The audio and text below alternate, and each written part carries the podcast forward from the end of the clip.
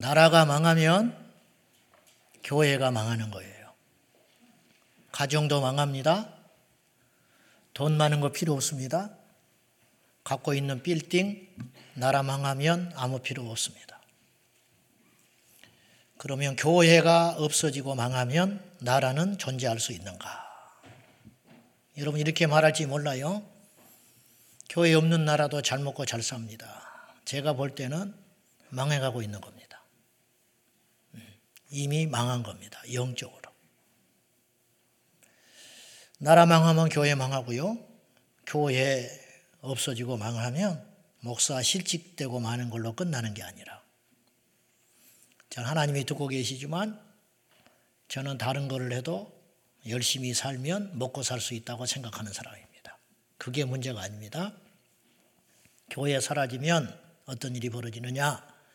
교회는 교회를 위해서 존재하면 안 돼요. 너희는 빛이라 소금이라 하셨다고 그랬죠. 소금은 소금 자신을 위해 존재하는 게 아니에요. 짠 맛을 내기 위해서 자신을 녹여서 짜게 만들기 위해서 부패를 막기 위해서 존재하는 게 소금이에요. 너희는 빛이라 그랬어요. 빛은 빛을 위해 존재하지 않아요. 어둠을 이기기 위해서 존재하는 거예요. 자신을 태워서 어둠을 싸우는 거죠. 그러면 교회가 성도가 예수님의 제자들이 빛과 소금인데 빛과 소금이 없어지면 이 땅은 썩고 어두워진다 이 말이죠. 당장은 안 망하지만 결국은 망하게 될 수밖에 없다는 거예요. 이 교회를 무너뜨리고 망하게 하려고 하는 세력이 있어요. 마귀와 그 수하에 뭣도 모르고 준동하는 하수인들이죠. 그래서 예수님도 스데반도 저들은 저들이 하는 일을 알지 못합니다. 그랬어요. 교회를 왜 무너뜨리려고 하느냐? 자기들은 정의의 불사르고 자기들은 필요 없다고 여기고 할지 모르나 자기들이 마귀의 손에 붙잡혀서 그 일을 하고 있다라는 걸 모른다 이런 뜻이에요. 중요한 건 우리가 교인이어서 꼭 그런 말을 하는 게 아니고 교회는 지켜내야만 하는 이 땅의 필수적인 존재다. 그런 뜻이에요. 그래서 교회의 위기는 미래의 위기다. 근데 교회는 세 가지 때문에 위기를 만난다. 첫째, 내부의 문제, 분열. 두 번째는 외부의 공격. 그리고 오늘 세 번째, 내부의 부패 때문에 교회가 위기가 오더라. 교회는 죄가 가장 큰 위기입니다. 죄가. 오늘 본문의 내용은 여러분이 잘 아는 내용입니다. 교회에서 더군다나 초대교회에서 그리고 보통의 믿음의 수준이 아니잖아요. 자기 소유의 땅을 팔아 가지고 하나님께 다 바친다고 했어요. 이거, 이런 사람 많지 않아요. 초대교회는 종종 이런 일이 일어났다고 성경은 기록하고 있어요. 자기 전 재산을 팔아 가지고 사도들 앞에 놓는 사람들이 있었어요. 그 사도들한테 준 게 아니에요. 교회 공동체 안에 내놨어요. 그걸 가지고 구제하고 선교하고 다른 약한 교회를 도와주는 그런 용도로 썼는데 아나니와 삽비라가 어떤 동기로 그렇게 했는지 주님만 아시지만 선한 욕심에서 어떤 믿음의 어, 경쟁하기 위해서 그랬는지는 모르지만 일단 큰 결단을 한 거예요. 그래서 자기 소유의 땅이 있었는데 그걸 팔아서 전부를 드리려고 팔았지요. 근데 드리려고 하는 순간 아까운 생각이 들었어요. 이건 그럴 수 있어요. 우리도 이런 일을 흔하게 할 수 있어요. 하나님께 드려야겠다. 그렇게 마음 먹었는데 드리려고 딱 마음을 먹으니까 쓸모들이 많이 생겨나는 거야. 그러면 다음에 하자. 그리고는 잊어버리는 일이 굉장히 많죠. 저도 그렇고 여러분도 그렇고 그런 실수를 많이 한다는 거예요. 문제는 이것이 이렇게 엄청난 죄냐는 거예요. 도대체 얼마나 이게 큰 죄길래 즉사해버렸냐, 이말 죽어버렸잖아요? 더 충격적인 건 이게 구약의 시대에 일어난 일이 아니라는 거예요. 우리와 동일한 성령과 신약과 은혜 시대에 이런 일이 일어났다는 것을 보면 우리가 알지 못해서 그렇지 이 시대의 교회 가운데 이런 일이 이런 심판이 일어나고 있는지도 몰라요. 몰라서 그렇지. 자, 좀 다른 각도에서 근데 일부를 감췄다는 것을 베드로가 알았다는 거예요.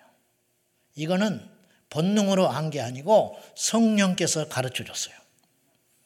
그래서 이것이 전부냐? 그렇게 어, 어찌하여 성령을 속이고 너희가 뻔뻔하게 서 있느냐? 베드로가 그걸 알았다는 거예요. 영적 권위지요.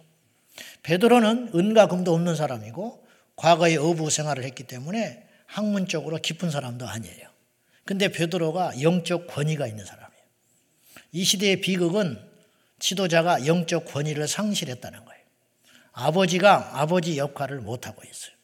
왕이 왕의 권위를 잃어버렸어요. 그러면 여러분, 성경에는 네 부모를 공경하라 그랬어요. 부모를 좋으라고 공경하라는 게 아니에요.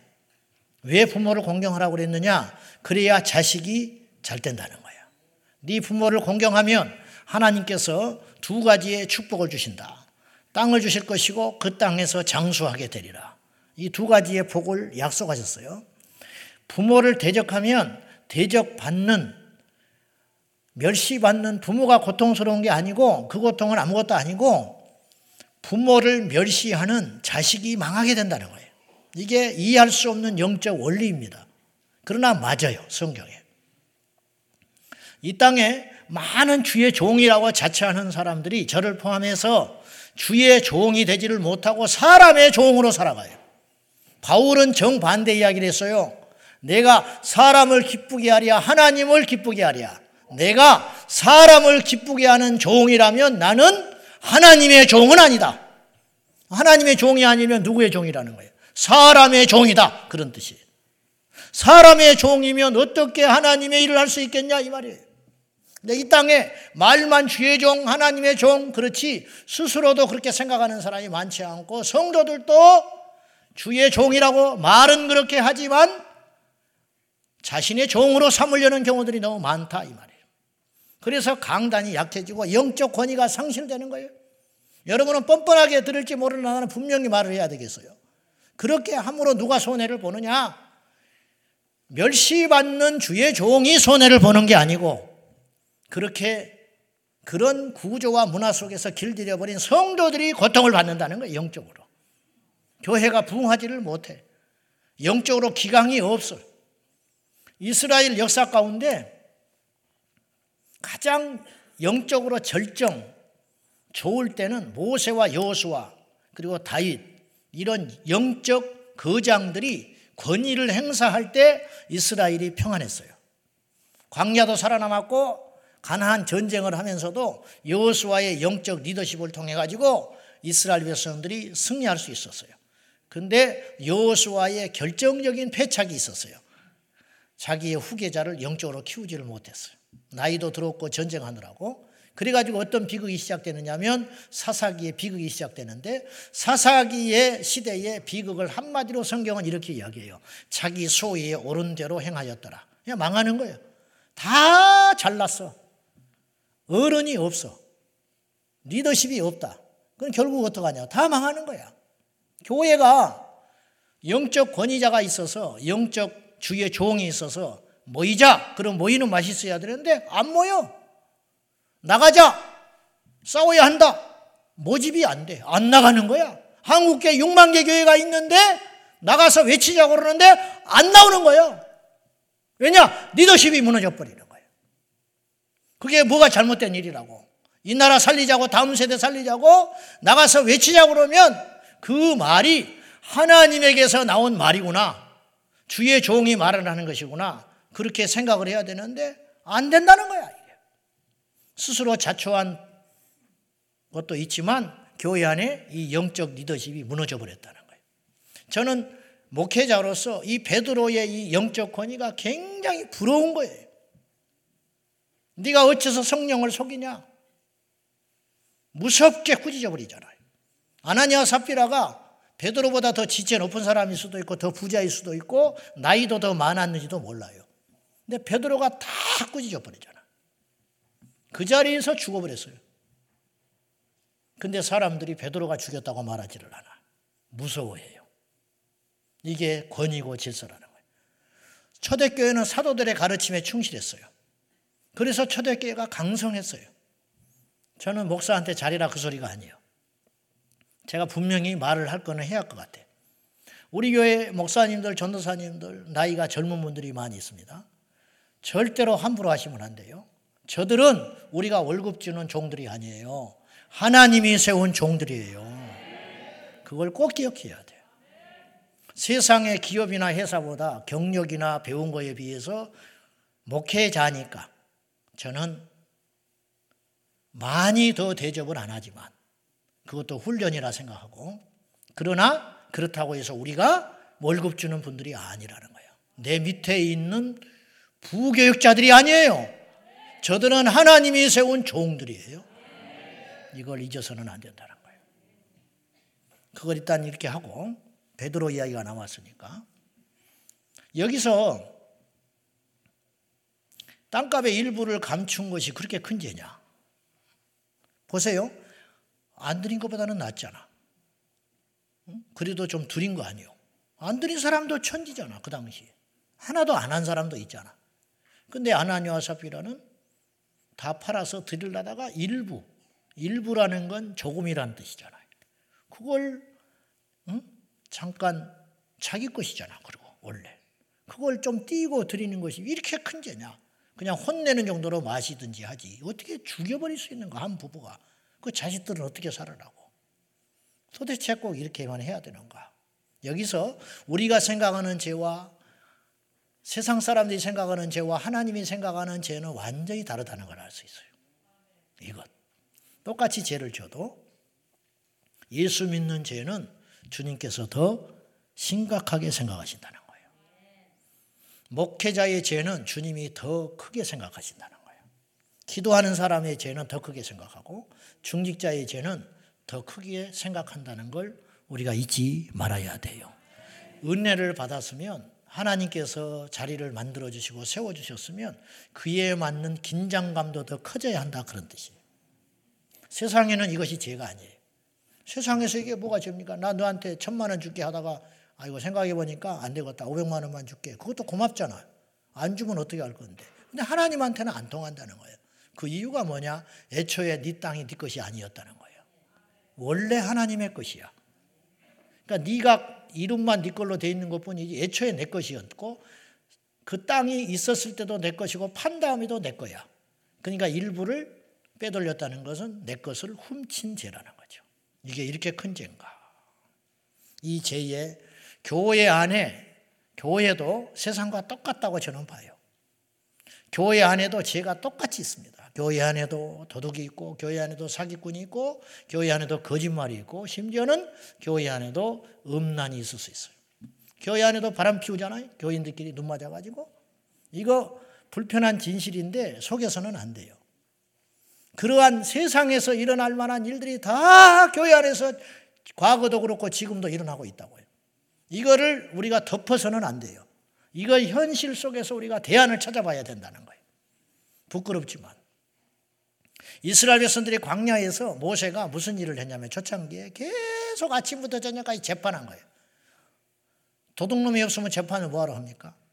사기치는 사람이 없으면 뭐하러 재판을 하루 종일 하고 있겠습니까? 보십시오. 불기둥, 구름기둥, 만나와 매출하기 홍해를 갈랐는데 이스라엘 백성들이 죄 짓는 건 똑같아. 이게 똑같다는 거예요. 교회 안에서 은혜를 받고 기도를 하고 예배를 드리고 찬송을 하고 봉사를 해도 죄는 교회 안에 여전히 있더라. 이걸 어떻게 우리가 부정하겠냐 이 말이죠. 이것. 그럼 왜 이런 죄가 일어나서 교회를 힘들게 만들고 심지어는 교회를 파괴하는 일이 벌어지는가? 이유는 한 가지. 죄가 겉으로 보기에는 수십 수백 가지 수천 가지처럼 보여요. 물질의 문제, 음란의 문제, 말의 문제, 행동의 문제, 성품의 문제, 관계의 문제 등등 여러 가지가 응용돼 가지고 누구를 뭐 때렸다. 그럼 때린 걸로 끝나지 않아요. 그것 때문에 엄청난 문제가 발생을 해요. 이런 것처럼 응용돼 가지고 수백 수천 가지의 문제가 있는 것 같으나 결국 그 죄의 원인은 한 가지. 그 원인이 뭐냐? 하나님을 의식하지 않기 때문이다. 여호와를 경외하지 않아서 그래요. 하나님이 계시다고 하나님이 지금 나를 보고 있다고 아나니아 삽비라가요. 하나님께 드리려고 땅을 정리했거든요. 근데 결정적인 순간에 하나님을 잊어버린 거예요. 뭐냐? 이 일부를 내가 숨겨도 하나님은 모를 거다. 그 착각에 빠진 거예요. 하나님이 알고 계시고 보고 계신다고 믿었다면 이런 행위를 절대 못 한다는 거죠. 저는 종종 그런 생각을 해요. 우리 하나님이 CCTV만도 못하다. CCTV가만 있어도 그렇게 죄를 안 지어요. 근데 하나님이 CCTV만도 못하게 취급받고 있는 거예요, 지금 이 현실 속에서. 감시 카메라만도 못해. 교통법규를 지켜라, 속도를 줄여라 말할 필요 없어요. 카메라만 하나 딱 깔아놓으면 돼요. 아, 서너 번 딱지 끼면 절대로 가속 못해. 들킨다 이거예요. 보고 있다는 거야. 속일 수 없다라는 거야. 근데 우리 하나님을 우리는 그 정도로도 대우를 안 해요. 하나님이 보고 계세요. 하나님이 알고 계세요. 이건 두렵고도 놀라운 일이에요. 이것을 성가시게 생각하면 안 돼요. 이건 율법 신앙이 아니에요. 사실이잖아요. 하나님이 보고 있다는 게 사실이잖아요. 그게 어찌 율법이요? 아, 그것 때문에 이렇게 교회 오면 목사님 설교를 들으면 힘들다는 거예요. 왜 힘듭니까? 죄를 지으려니까 힘들지. 왜 힘듭니까? 죄를 안 버리니까 힘들지. 응? 학교 가서 공부하는 놈이 힘들겠어요? 공부 잘하는 놈이? 공부를 안 하니까 힘들지, 학교 생활이. 직장 생활이 힘들어 죽겠대. 왜? 일을 하기 싫으니까 힘들지. 일을 열심히 하는 사람이 직장 생활이 힘들겠습니까? 예수 믿고 말씀대로 살고 변화가 일어나고 죄를 버리고 나름 나름 하루하루 알아가고 영적으로 성장하는 사람이 교회 생활이 버겁겠습니까? 교회 생활이 기쁘지. 그거잖아요, 원리가. 성경에 보면 제일 비극적이고 제 개인적으로 이해할 수 없는 사건이 나와요. 그게 뭐냐? 엘리의 두 아들 험류와 비누아스가 제사장입니다. 나이 유무를 떠나서 능력 유무를 떠나서 제사장의 자식들이니까 제사장이에요. 그런데 이들이 범죄합니다. 무슨 죄를 짓느냐? 상상할 수 없는 죄를 지어요. 하나님께 드리는 제물을 좋은 부위, 어차피 하나님께서 받으시고 제사장 몫이 따로 준다고 해요. 율법에 명시된 대로. 굶어 죽지 않아요, 제사장. 근데 이 포악한 두 자식은 좋은 부위를 빨리 먹고 싶어서 하나님께서 받으시기 전에 먼저 그것을 가져다가 도둑질에다가 먹었다 이 말이에요. 백성들만 또 못해. 백성들이 이러면 안 된다고 말렸는데도 그것을 빼앗아다가 먹었다. 이건 간이 배 밖으로 나온 거예요. 그러니까 하나님의 말씀대로 죽이기로 작정한 거예요. 죽으려고 작정하지 않았으면 그런 짓을 못해요. 그냥 죽을라니까 그런 짓을 하는 거예요. 자꾸. 두 번째는 더 큰 죄를 졌는데 해막 성막에서 수 정도는 여인을 겁탈을 했어. 해막에서. 있을 수 있어요? 근데 그들이 제사장이에요. 제사 집례했습니다. 제사장 옷을 입었습니다. 여호와의 이름을 입으로 불렀습니다. 근데 어떻게 그런 일이 가능하냐? 하나님을 경외하지 않는 거죠. 그들에게는 하나님은 입에만 있는 거야. 마음속에 안 계셔. 하나님을 믿지 않으니까. 남의 이야기가 아니에요. 청년들이 막 펄펄 뛰고 기도하고 방언하고 뜨겁게 신앙생활 하는 것 같지만 교회 집에 교회 나가서 집에 돌아가면 밤새껏 음란한 동영상을 본다. 그럼 하나님은 그 자리에 안 계시나? 이게 우리 현실이에요. 밖에 나가면 술 먹고 담배 피워요. 교회에서는 안 피우면서. 그러면 하나님은 밖에는 안 계신 겁니까? 그러니까 이런 의식들이 우리가 너무 부족한 거예요. 그래서 우리가 죄를 밥 먹듯이 하는 거예요. 아나니와 삽비라의 죄는 단순히 땅값의 일부를 감췄다는 것이 죄가 아니고 더 근본적인 죄는 성령을 속였다는 겁니다. 하나님을 인정하지 않았다는 것입니다. 죄는 죄와 우리와의 관계 속에서 두 가지를 꼭 기억해야 돼요. 우리에게 기회가 있는데 첫째는 죄를 짓지 않을 기회를 하나님이 주셔요. 죄는요, 막는 것이 제일 상수입니다. 유비무한. 죄는 안 짓는 게 제일 좋아요. 전쟁은 안 하는 게 제일 상수예요. 이겨도 피해가 와요. 삼국지에 보면 화타가 나와요, 화타. 명의 화타. 간우장군 화살 맞은 팔뚝이 썩어 들어갈 때 수술을 해주죠. 이 화타가 왕의 부름을 받았는데 화타를 칭찬을 합니다. 너 대단한 의술이다. 그래서 화타가 저는 우리 형님의 재주에 비하면 아무것도 아닙니다. 그래. 왕이 깜짝 놀랐어. 그리고 당신의 형이 당신보다 출중하다면 도대체 의술이 어느 정도인가? 근데 왜 이렇게 소문이 안 났는가 그래요. 당신보다 뛰어난 실력을 형이 갖췄다면 당신이 이렇게 유명할진데 형은 더 큰 소문이 나야 되는데 왜 형은 나는 들어보지를 못했다 그러니까 이유를 이야기를 해 화타가 저는 재주가 빈약해서 병든 사람을 고치는 재주가 조금 있을 뿐이라는 거예요. 병이 난 다음에 고친다는 거예요. 근데 우리 형은 사람을 보면 이 사람이 앞으로 무슨 죄가 무슨 병이 들 걸 알기 때문에 미리 약을 써서 고쳐버리기 때문에 우리 형은 고치는 줄을 사람들이 모릅니다. 탐복을 했어요. 누가 더 명이냐 이 말이에요. 죄는 제일 상수는 죄를 지기 전에 빨리 도망가는 것이에요. 요셉이 죄 앞에서 도망했잖아요. 그러니까 죄를 들어오는 걸 막아냈다 이런 말이에요. 다윗은 죄에 삼킴을 당했어요. 그러니까 다윗은 엄청난 대가를 치르는. 죄는 후유증이 남아요. 명심하세요. 오늘 혹시 여러분들이 예배를 끝나고 나서 하나님의 분명히 기뻐하지 않는 일인데 이거는 믿는 자로서 해서는 안 되는 일이고 만나서는 안 되는 일이고 말, 말해서는 안 되는 말인데 할 것을 생각하고 있다면 스톱하라. 하지 말라. 가인이 동생을 때려 죽이려고 했어요. 하나님께서 경고해요. 기회 주시는 거야. 기회. 하지 마라. 죄의 욕망은 너에게 있지만 너는 죄를 절제하고 누르고 정복해서 다스려서 네 동생 죽이면 안 돼. 그러면 스톱했어야 돼요. 그러나 가인은 브레이크가 터져버렸어요. 가론 유다가 틈만 나면 예수님 팔 생각하고 있는 거예요. 죄가 들어왔어요. 주님이 아셨어요. 다른 제자들은 몰라요. 베드로가 알았으면 그냥 돕겠습니까? 죽여버렸지. 성질 급해서. 모르는 거예요. 다른 제자들은 지금. 베드로 이 가론유다가 무슨 꿍꿍인지를 모르는 거예요. 주님은 아셨어. 하지 마라. 누차 경고했는데 계속 일이 진행이 돼요. 주님이 급기야 이렇게 말씀하셨어. 이 그릇에 나와 함께 손을 넣는 자가 나를 팔 자다. 이제 완전히 대놓고 이야기했어요. 그리고 손을 같이 넣었어. 가룟유다는 몹시 떨렸을 거야. 들켰다고 생각했을 거야. 그렇게 주님이 가룟 유다를 사랑했다고 해요. 짓지 말라고 하지 말라고. 그러나 가룟 유다는 질주했어요. 그래서 망한 거예요. 우리는 지 앞에 스톱해야 돼요. 제일 지혜로운 거예요.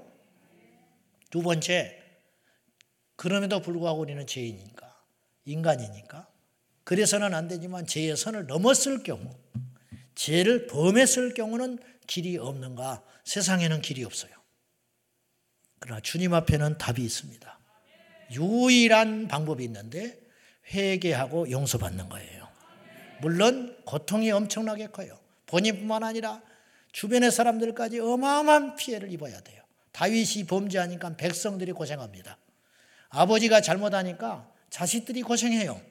목사가 잘못하니까 성도들이 고생을 해요. 어쩔 수 없는 원리라 이 말이에요. 그런 것처럼 죄는 엄청난 후유증이 남지만 그래도 그나마 거기서 답을 찾아봐야 되는데 주님이 용서하신다 이 말이에요. 세상에는 죄의 크기를 따져요. 살인죄와 폭력죄는 달라요. 폭행죄는 다를 거 아니에요. 형벌이 달라. 그러나 하나님의 나라에 있어서는 죄는 용서의 크기에 달린 거예요. 주님이 용서치 못할 죄는 없습니다. 살인자 모세도 주님이 용서하셨어요. 우리 중에 살인자는 없잖아. 그러나 우리 주님은 그 죄를 용서해 주셨다. 그 죄를. 40살에 살인을 했는데 광약길에 40년 겪는 다음에 주님께서 그 죄에 대하여 한 번도 언급을 안 하세요. 모세한테. 너 왜 사람 죽였어라고 말하지 않아요. 몰라서 말하시지 않는 게 아니에요. 정리된 거야. 처리된 거야. 주님께서 완벽히 용서하셨어요. 세상은 모세를 용서하지 못해요. 자기네들은 의롭지도 못하면서 살인한 모세를 계속 따라다니면서 너 살인했잖아. 틈만 나면 너 살인했잖아 할 거 아니에요. 그러나 주님은 아예 묻지도 않으신다. 자, 이 우리 안에 은혜 중에 은혜는 뭐냐? 구원받은 은혜 다음으로 큰 은혜는 무엇이냐? 용서받은 은혜입니다. 제가 용서받았기 때문에 뻔뻔하게 이 자리에 있는 거예요. 여러분도 용서받았기 때문에 이 자리에 있는 거예요. 우리 중에 어느 누구도 하나님 앞에 용서받지 못한 자가 없어요. 다 용서받은 죄인입니다. 그래서 천국은 믿음으로 가고 지옥은 믿지 않아서 가는 것이지만 더 정확히 표현하면 이런 뜻이 돼요. 천국은 회개하여 용서받은 자가 가는 나라고 지옥은 악한 자가 가는 게 아니고 지옥은 용서받지 못한 자가 가는 것이 지옥이다. 그것이 정확한 표현이라 그렇게 말할 수 있어요. 시편 32편 5절에 보면 허물을 용서받은 기쁨에 대해서 이렇게 노래합니다. 다 같이 시작. 내가 이르기를 내 허물을 자복하리라. 주께서 내 죄를 아뢰고 내 죄악을 숨기지 아니하였더니 곧 주께서 내 죄악을 사하셨나요. 내가 이르기를 내 허물을 여호와께 자복하고 회개하리라. 그리고 내 죄를 아뢰었더니 곧 기다렸다는 듯이 집 나간 탕자가 돌아올 때 아버지가 맨발 놓고 뛰쳐나가잖아요. 기다린 거예요. 너 왜 이제 왔냐? 너 어쩌다가 왔냐? 좀 생각 좀 해보자. 네 큰형하고 의논 좀 해야겠다. 그렇지 않아요. 곧 아무리 큰 죄라 할지라도 진실한 마음으로 자복하고 회개하면 곧 주께서 내 죄악을 사하셨나이다. 오늘 예배당에 오기 전까지 여러분이 어떤 삶을 살았든지 아무 상관이 없어요. 이제 오늘 주님 앞에 진실로 회개하면 우리 모두는 그리스도 안에서 새롭게 출발할 수 있는 것입니다. 사람은 그렇게 못하지만 주님은 능히 하실 수 있는 분이다. 참된 회개를 전제로. 진정한 회개는 무엇이냐? 술 먹던 사람이 술을 끊는 게 회개고, 못된 짓 한 사람이 못된 행위를 중단하는 게 회개고, 도박하고 쫓아다니는 사람들이 도박장에 가지 않는 거예요. 구경하는 건 나 안 했다 이거예요. 구경만 한다. 이거 회개 아니에요. 끊어버리는 거. 완전 정리하는 거. 변하는 거. 새로워지는 거. 말이 아니라 행함으로 열매를 맺는 거. 그것이 회개라는 것이죠. 그렇게 하면 곧 즉시로 하나님께서 우리의 죄를 모든 허물을 용서해 주신다. 그런 뜻이에요. 아까 제가 교회도 세상과 다를 것 없다. 죄의 영역에서. 어쩌면 교회는 더 많은 죄가 퍼뜨려서 교회를 무너뜨리고 무기력시키려는 사탄의 공격이 있을지 몰라요. 그러므로 우리 교회 안에서 죄가 드러날 때, 성도들의 죄가 있을 때, 우리가 다 약하고 이 죄로 부패함으로 인하여 교회가 무너지려고 할 적에 우리는 이 죄를 어떻게 정리하고 처리할 것이냐. 첫째, 죄를 숨기지 말아라. 성경은 죄를 덮지 말라 그래요. 잠언서 28장 13절 시작 자기의 죄를 숨기는 자는 형통하지 못하나 죄를 자복하고 버리는 자는 자기의 죄를 숨기고 사는 자는 불통한다. 망한다. 고통이 따라다닌다. 그러나 아무리 큰 죄라 할지라도 그걸 자복하고 버리는 자. 자복은 회개 시작. 버리는 건 회개 완성. 할렐루야. 인정하는 거. 자복. 스스로 내가 잘못했다는 거예요. 이것이 회개 시작이에요. 그러나 많은 사람들이 그걸 회개의 끝이라고 보는 것 같아요. 아니, 죄를 자복하고 죄를 버리는 자는 인정하고 그 행위를 중단하여 버리는 자는 여호와께 불쌍히 여김을 받으리라. 그러면 다시 시작할 수 있는 거죠. 예수님조차도 죄를 덮지 않았어요. 사마리아 수가성 여인이 죄인입니다. 평탄한 삶을 살지 않았습니다. 근데 예수님은 우리는 실수를 해서라도 말을 좀 말을 함부로 하기도 하고 모르고 상처를 주기도 해요. 가서 네 남편을 데려와라. 꼭 그 말을 하셔야 돼. 우리는 모르고도 그런 말 해요. 그러나 상처지요. 이 여인은 그 말이 상처인 거예요. 근데 예수님이 알고도 찔러버린 거예요. 가서 네 남편을 데려와라. 없습니다. 네가 말은 잘한다. 없는 게 맞다. 다섯 번 다섯 번을 가르치고 여섯 번째 지금 남자와 살고 있는 걸 보니까 네가 양심은 있구나. 네가 남편이 없다는 말이 맞다. 알면서 그렇게 말하시면 돼요? 꼭 그렇게 아픈 데다가 소금을 쳐야 되겠어요? 더 아프라고? 주님이 그렇게 하신 의도는 뭐냐? 그래야 이 여인이 이 죄에서 자유화질 수 있다는 거예요. 병은 숨기는 게 아니에요. 병과 죄는 비슷한 게 많아요. 죽인다는데 비슷해. 성령으로 수술해서 우리 죄를 도려내시는 하나님. 죄를 드러내게 하셔서 상처는 드러내야 치료됩니다. 숨기면 치료되지 않아요. 내 후배가 어느 날 학교 다닐 때 갑자기 피부에 검버섯처럼 났어요. 젊은 놈이. 그래서 네가 왜 갑자기 영감이 됐냐? 막 피부 이 팔뚝에 까맣게 검버섯이 펴버렸어.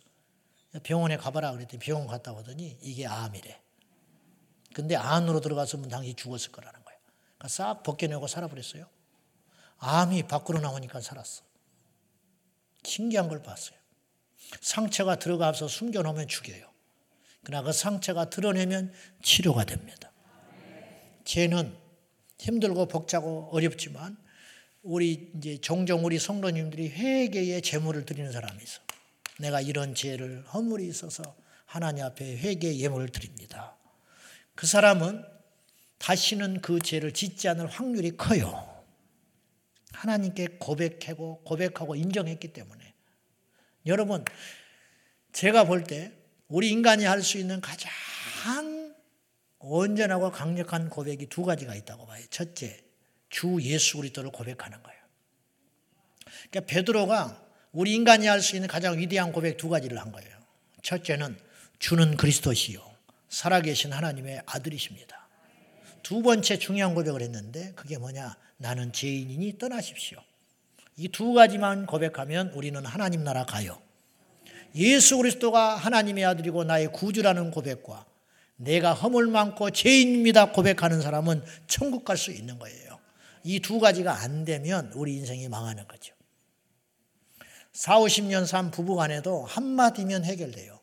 서로 간에 으르렁거리고 대화가 없고 평생을 증오하고 미워하고 살아도 이거 한마디만 하면 돼. 아내에게 여보 나 그동안 자네한테 너무 몹쓸 짓 많이 했네.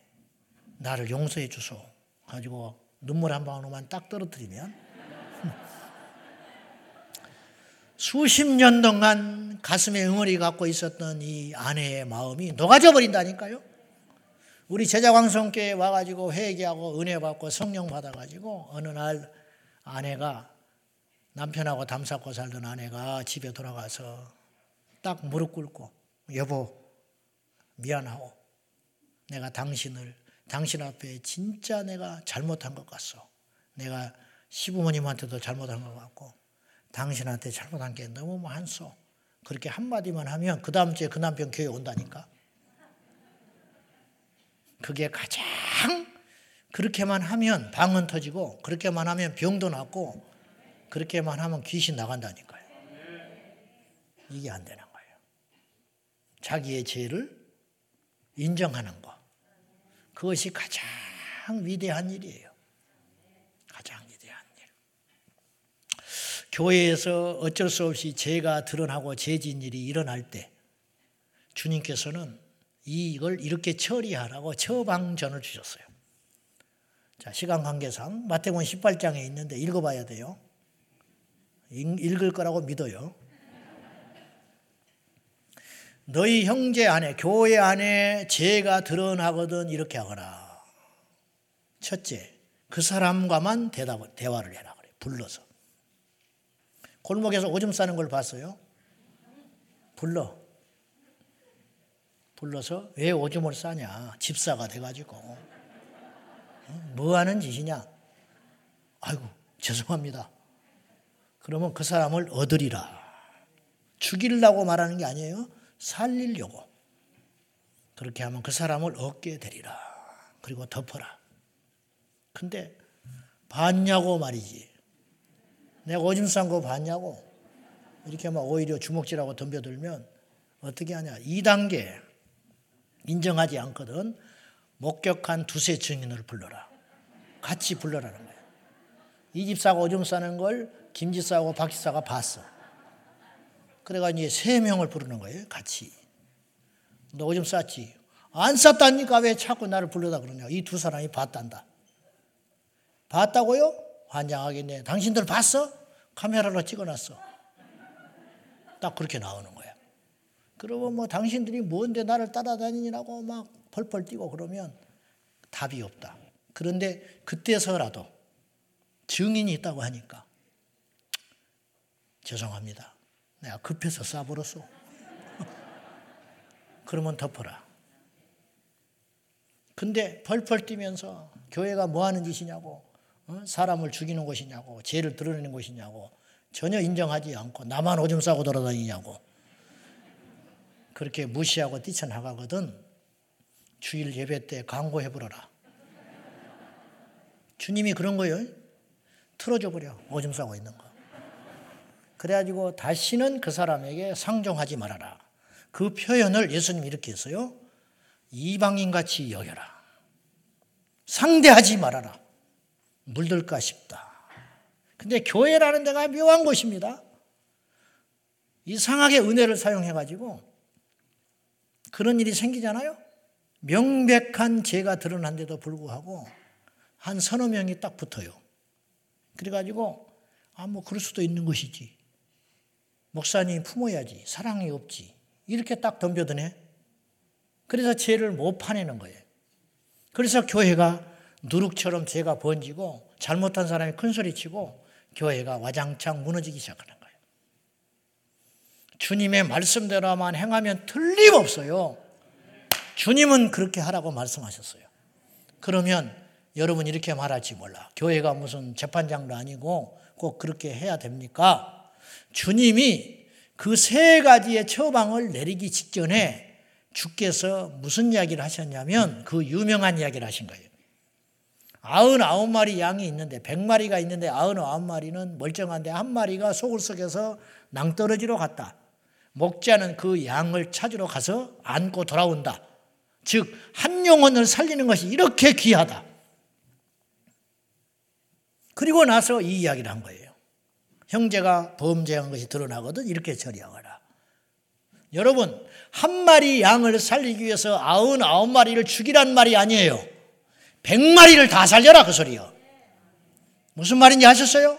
그 말은 백 마리를 다 살릴 수 있으면 살려라.